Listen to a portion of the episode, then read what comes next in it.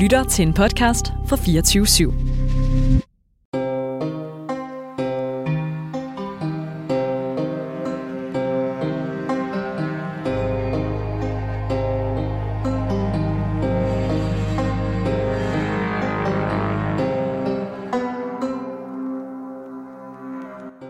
Den 8. november holder Mette Frederiksen pressemøde, og her siger statsministeren, at alle mink i Danmark skal slås ihjel. Men på det her tidspunkt var der ikke den nødvendige lovhjemmel, og nu er en grænsningskommission i gang med at finde ud af, hvem der vidste hvad og hvornår. Og i det her afsnit af Minkpot, der er vi nået til den 8. dag i grænsningskommissionen, hvor statsministeriets bisidder nu pludselig udfordrer en afgørende præmis for kommissionens arbejde. De mener nemlig, at der var hjemmel til at træffe beslutningen. Mit navn er Mathias Pedersen, og jeg overværede afhøringerne i Grænsningskommissionens dag 8 sammen med Frank Korsholm, der er politisk redaktør på netmediet POV International, og så er han tidligere pressechef og politisk rådgiver hos de konservative.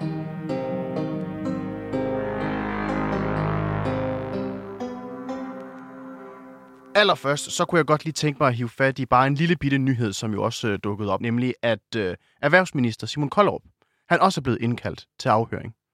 Det var han jo ikke øh, i, øh, i begyndelsen, men det er han blevet. Og øh, han skal øh, efter planen, så skal han afgive øh, forklaring den 10. december. Og øh, det skal han vel i øh, bund og grund, fordi han jo også var til stede på det her KU-møde, altså møde i koordinationsudvalget der den 3. Ja. november, Ja. dagen før pressemødet. Ja. Så øh, der, er- det er vel helt nærliggende at øh, indkalde ham til en afhøring også. Det må det være. Altså, han har jo været... Erhvervsministeriet har været dybt involveret i hele sagen. Ikke nødvendigvis øh, ud fra et sundhedsperspektiv, men fordi Erhvervsministeriet har jo siddet på en del af pengekassen. De kalder sig selv statsstøtteministeriet, og der skulle jo betales statsstøtte, en form for statsstøtte, altså både ekspropriation og en tempobonus er, er jo også i spil. Så, så alt det der skal jo gå efter bogen, og det skal godkendes i, i EU. Så, så Erhvervsministeriet har spillet en kæmpe rolle i hele den her mink-sag, men ikke, ikke sådan set ud fra et sundhedsperspektiv. Det er jo dag 8 i Mink-kommissionen. Der går jo ikke en dag i den her grænsningskommission, uden der kommer et eller andet frem, som er, som er værd at bemærke. Og øh, det var faktisk imellem afhøringerne i dag, at øh, vi lige får en svag besked om, at statsministerens bisidder, Lars Kjeldsen, ja. Ja. han har sendt et notat ind til Mink-kommissionen. Han har jo antydet det tidligere, for, allerede for 14 dage siden, stille, det var så Barbara Bertelsens bisidder dengang, som stillede spørgsmålstegn ved Fødevareministeriets jurist, den jurist, som havde lavet hele analysen, eller hvad man skal kalde det, af loven om, om dyreophold, og, og kom frem til, at der ikke fandtes hjemmel til at altså, slå alle raske mink ihjel. Og den vurdering stillede han spørgsmålstegn ved. Han, han udfordrede den, den udlægning, om der, om der virkelig var lovhjemmel eller ikke var lovhjemmel. Og det så vi så kulminationen på i dag, hvor det så er statsministerens bisidder Lars Kelsen, som ligesom trumfer den øh, og øh, laver et frontalangreb faktisk på hele grundlaget på at nedsætte øh, Mink-kommissionen, i det han vil udfordre hjemmelspørgsmål. Han mener faktisk, at der er hjemmel til at nedslagte alle danske mængder. Til trods for jo, at Mette Frederiksen selv var ude i øh, omkring den 10. november og sige, vi har lavet en beklagelig fejl, vi har ikke lovhjemmel til den beslutning, vi har regeringen har truffet. Øh, regeringen vil nu øh, arbejde på at få lovhjemmel. Men der indrømmer hun jo sådan set forbrydelsen, at øh, vi har altså sat noget i gang, uden at have lovhjemmel på plads. Altså, vi har sat en ulovlig beslutning i, i, i virke. Det er en meget sær begivenhed, det her egentlig, altså, fordi Justitsministeriet har jo sådan set også konkluderet, at der ikke var lovhjemmel til den her handling her, hverken i epidemiloven eller i den her paragraf 30 om hold af dyr. Ja. Øh, Justitsministeriet har været ude og konkludere, at der ikke var lovhjemmel. Ja. Men nu øh, stiller statsministerens bisidder så spørgsmålstegn ved, om det overhovedet er sandt. Ja, det, det er jo absurd, kan man næsten sige det, ikke? Altså, øh, at, øh, vi har en statsminister, som har tilstået det. I virkeligheden er det jo en tilståelsessag, som er ved at blive undersøgt, hvordan kunne det komme så vidt. Øh, og så kommer øh, advokateren her et år efter og siger, I skulle ikke have tilstået, fordi I har faktisk hjemmel til det her. Altså, det, er faktisk, det var faktisk en dårlig beslutning. Og det er ikke første gang, at den her paragraf 30 i øh, lov om hold af dyr bliver hævet på banen, fordi øh, der er andre øh, juridiske eksperter, der før også har været ud at sige, at øh, der muligvis er, eller at der er lovhjemmel i den her paragraf til at øh, aflive alle øh, danske mink. Øhm, og en af dem, det er Tage Siboni, som øh, vi faktisk også skal tale med i det her program senere, som skal komme ind og udlægge den her paragraf her for os, og, øh, og prøve at forklare os, hvor i den her lov, at der skulle være, altså man skal kunne finde et hjemmel til den handling, ja. som regeringen altså tog sig øh, tilbage i november måned sidste år. Ja, og det bliver jo interessant at høre, hvad han har at sige. Og øh, jeg gætter også på, at der kommer nogle andre jurister på banen øh, hen ad vejen.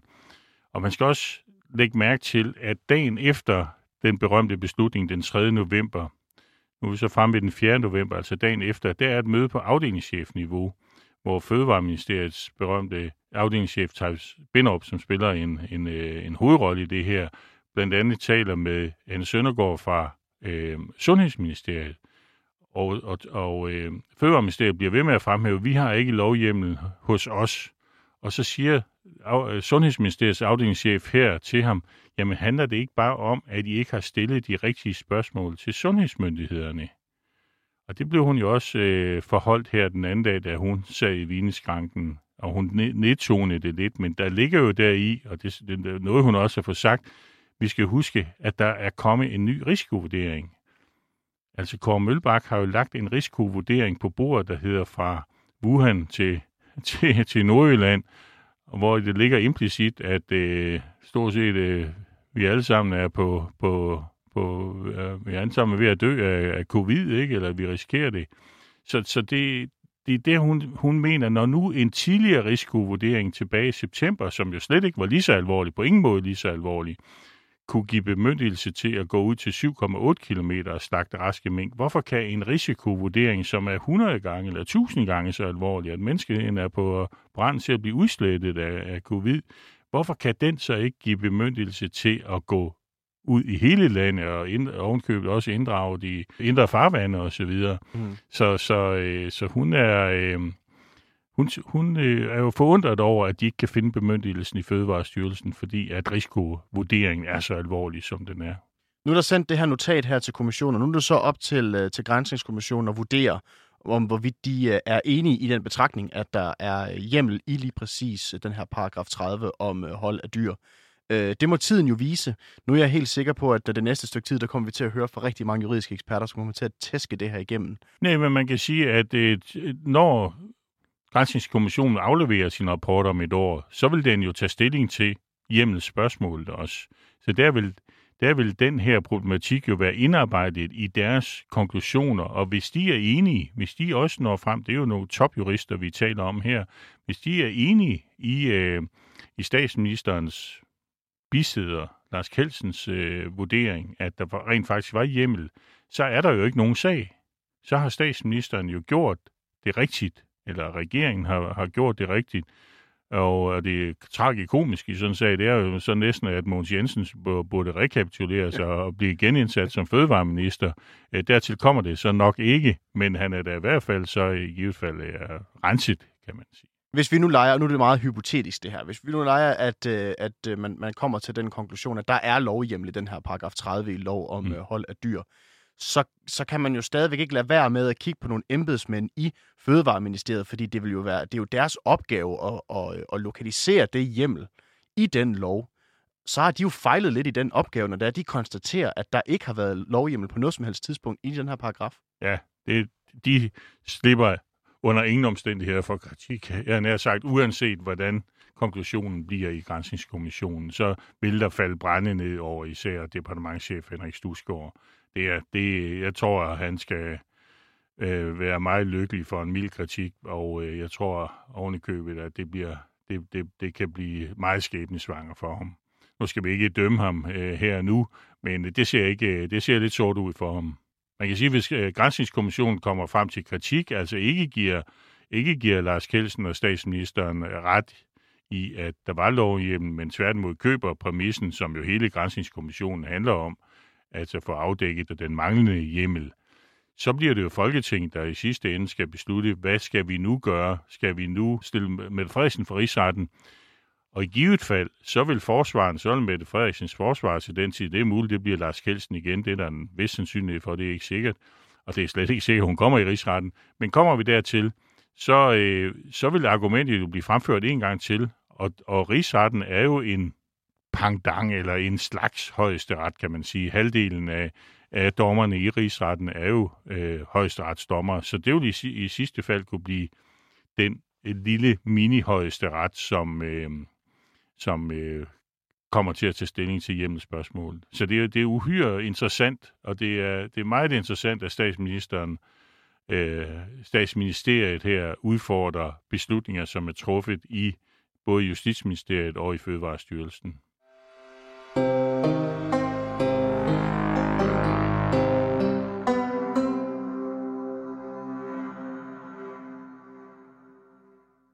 Når man sådan kigger på, på afhøringslisten i dag, så var det ikke fordi, at det var de mest centrale personer, som skulle afhøres i dag. Det var embedsmænd, som mest har været beskæftiget med processer omkring det. Altså den første embedsmænd fra statsministeriet øh, har siddet på at koordinere det, øh, koordinationsudvalget sendt de dokumenter frem og tilbage, som der er blevet bedt om, og, skaffe skaffet materiale, og så i sidste ende sendt det. Men han havde sådan set ikke noget at byde på. Altså han, det er en person, en, øh, en dygtig kontorchef, som passer sit arbejde og sørger for, at, at folk øh, i udvalgene øh, får det, der er behov for. Men han havde ikke noget at bidrage med overhovedet øh, til, hvad skal man kalde det, opklaringen af, af processen eller opklaringen af, af, hvad det hele handler om, hjemme spørgsmål i, i Mink-sagen. Nej, det er Kasper Lund Bok, som altså er kontorchef i statsministeriet, som altså var den første i, ja. i, øh, i afhøringsstolen i dag. Og øh, han fortæller jo også, at han først også hører om, øh, om behovet for et øh, lovhjemmel, da den her øh, hastelovsforslag altså kommer på bordet den øh, 7. november. Så øh, han havde ikke rigtig noget sådan umiddelbart at sige. Øh, han kunne heller ikke sige noget om, hvorvidt statsministeriet øh, var blevet øh, orienteret omkring det manglende lovhjemmel før øh, den 7. november, hvor han altså modtager den her øh, hastelov her. Han skal, han skal sætte nogle andre embedsmænd i, hvordan processen foregår i det ja, her tilfælde. Ja. Og det var sådan set egentlig det mest interessante, der var at sige ja, om ham. Det var, der var ikke meget kød på ham. Nej. Så den næste på dagens liste, det var Carsten Kær Jonsen, kontorchef i Erhvervsministeriet. Det var det. Han øh, lavede nogle forberedelser omkring regeringens øh, økonomiudvalg, og han skulle sørge for, at, at øh, dokumenterne igen var afstemt, og ministeren fik et, covernotat og den slags. Men han havde heller ikke rigtig haft fingrene nede i kagedåsen eller i, i, øh, i bolledejen. Så øh, også en perifer øh, person i hele, i hele spillet her, i hele processen. Det eneste, han dog stiller spørgsmålstegn ved på et tidspunkt, det er, øhm, han har brug for at få opklaret, om den proces, man er i gang med at sætte i gang, at den handler om, at man skal, simpelthen skal aflive alle mink i hele landet. Det er sådan set en af de eneste sådan spørgsmål, han rigtig stiller, yeah. øh, som har relevans for hele den her sag yeah. her. Øh, yeah. Men det der er jo flere, øh, yeah. i hvert fald særligt i nogle af de andre ministerier, som har stillet spørgsmålstegn med på det, det her tidspunkt. Der. der kommer ikke noget nyt ud af hans mund i hvert fald. Så blev uh, Cecilie Birk, som uh, var fuldmægtig i uh, beredskabsafdelingen i koordinationskontoret i Justitsministeriet. Det er en meget, meget lang og fin og fornem uh, titel, hun har så der. Uh, hun blev også afhørt i dag i Grænsningskommissionen, og uh, lige nu der er hun ansat hos uh, Rigspolitiet. Det var ikke fordi, at der var noget særligt. Det var der ikke. Hun Nej. havde heller ikke hørt om sagen. Hun havde ekspederet sagen og bliver først bekendt med sagen efter beslutningen er truffet. Øh, hun har været lidt overrasket over, at Justitsministeriet er optrådt i nogle dokumenter, det har vi også hørt tidligere, som de ikke har fået set, altså for oversendt, de er bare blevet skrevet ind af de andre ministerier. Det var sådan, hvad hun havde at byde på, men sådan substantielt nyt, det, det var der ikke øh, noget af. Nej, fordi der er det her øh, berømte møde i coronaudvalget den 1. Ja. oktober, hvor øh, øh, at Cecilie Birk fortæller i retten i dag, at øh, de simpelthen først modtager materialet to timer før. Så de har slet ikke nået sådan ordentligt at gå til bunds i de her, øh, i de her bilag, så derfor så laver de også en markering i, at, øh, at de altså først har fået det så sent, at de ja. altså ikke Justitsministeriet har ikke nået at gennemgå det i Nej. detaljer. Og det betyder også, at de ikke har nået at, at skrive ændringer ind, fordi det vi har set øh, er jo notater, der har kørt frem og, frem og tilbage mellem alle mulige ministerier, og det har jo været røde streger overalt, og nogle ministerier vil have noget ind, og nogle vil have noget ud, ikke? og til sidst øh, når man frem til et resultat. Her har Justitsministeriet ikke haft mulighed for at, at rette det til. Og havde de det, ville de nok have taget den sætning ud om, at Justitsministeriet var involveret i at kigge på en eventuel fremtidig øh, lovgivning i tilfælde af. Fordi det havde de ikke, det havde de ikke sanktioneret, at det skal stå der. Og øh, Cecilie Birk, hun var mest af alt øh, involveret i de her restriktioner, som der så kom efterfølgende i Nordjylland. Det var ligesom ja. den del af det, hun ja. var mest ja. involveret ja. i. og øh, derfor så var der egentlig ikke rigtig mere interessant at Nej, komme efter der. Nej, nej. Udover hun selvfølgelig rigtig gerne ville pointere til aller, aller sidst i sin afhøring, at de arbejdede med meget korte tidsfrister og under et meget højt arbejdspres. Det tror jeg fremgår af alle, ja, alle præcis. afhøringer, at der er blevet arbejdet til lørdag aften øh, til langt over midnat, og ja, det har været et, et, et helt ufatteligt øh, stress øh, arbejdspres, øh, embedsmændene har været igennem i, i hele det her år.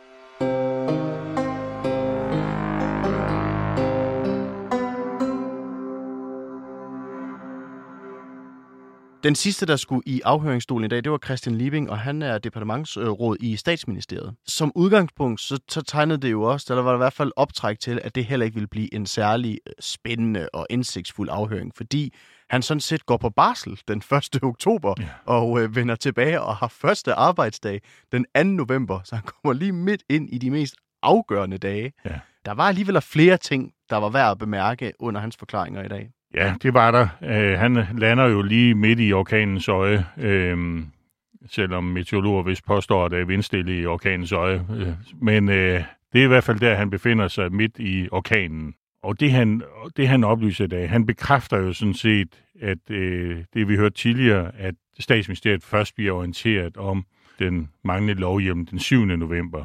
Det er i hvert fald også der, han bliver orienteret, kort bliver orienteret om det.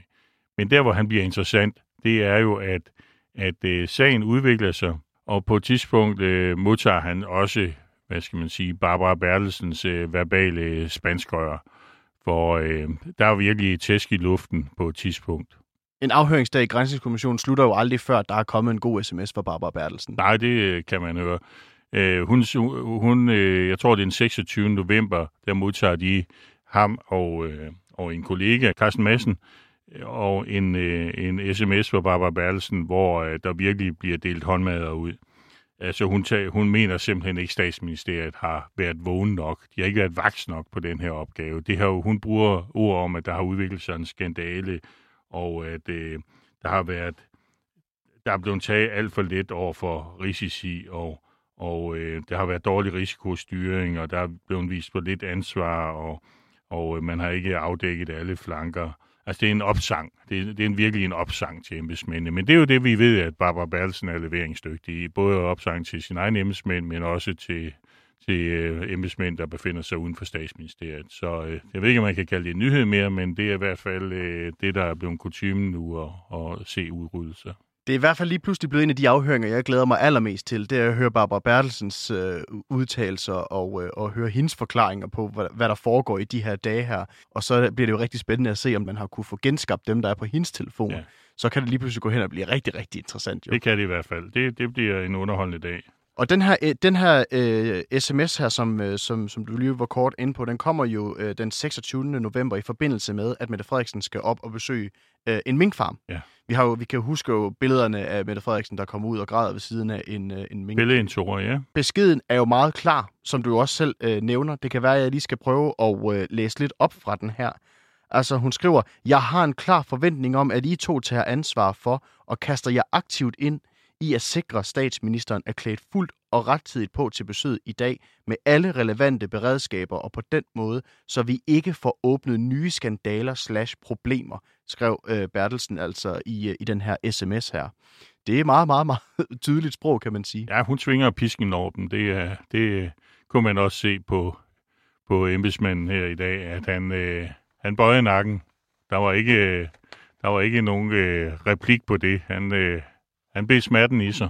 Der bliver spurgt ind til sproget i de her sms'er her, hvor at øh, jeg tror, øh, at Christian Liebing, han siger noget i stil med, altså det danske sprog er jo formet sådan, så man kunne have fundet tusind andre forskellige måder at formulere sig på, men nu var det sådan her, det blev. Det var sådan, det var, har han jo også ret i. Ja. Ja. Men øh, jeg tror ikke, han havde lyst til at lufte en kritik af tonen i, i den sms. Han er jo en, en karriere øh, embedsmænd, og øh, der er det første, man lærer inden for, inden for den verden, at man i hvert fald ikke skal kritisere sine overordnede. Så hvis vi lige skal runde dag 8 i Grænsningskommissionen af her i, i studiet, så øhm, er vi ikke kommet tættere på at vide noget som helst om, hvem der vidste hvad, hvornår, når det kommer til ministerne, som jo er dem, der er i særligt fokus. Øh, men det vi kan tage med os fra, det er, at øh, måske det juridiske fundament, som den her Mink-kommission sådan set er bygget på, står og skælver lidt måske. Ja, vi er kommet øh, dertil, hvor man godt kan tale om en game changer. Altså, at spillet bliver vendt lidt nu. Nu ved vi, hvad det er, statsministeren går efter. Statsministeren går jo efter, øh, det er klart, går efter en total frifindelse. Det kom ikke bag på os, men hvor forsvaret tidligere har været bygget op på, at hun ikke har haft noget viden før den 8. og hun derefter straks øh, beder sin fagminister, øh, fødevareminister Måns Jensen, om at bringe tingene på plads, så har vi nu i dag været viden til, at forsvaret skifter strategi. Altså nu går man efter, at det rent faktisk var lovligt, det man foretog sig. Og, øh, og det bliver jo interessant at, og, øh, at se, hvor langt man kommer ud af det spor videre hen i, i hele afhøringsrunden, og især også, når Mette Frederiksen selv sætter sig i stolen derhen i starten af december, så øh, skal man have spidse ører der det, og, og høre, hvad der bliver sagt, og, og, jo ikke, og så skal vi jo afvente, hvad kommissionen jo også til sidst øh, kunne konkludere, men der er lang tid derhen til. Men der var, det var ikke sådan, at det i dag blev, blev vanskeligere for Mette Frederiksen. Det er, er vi ikke endnu.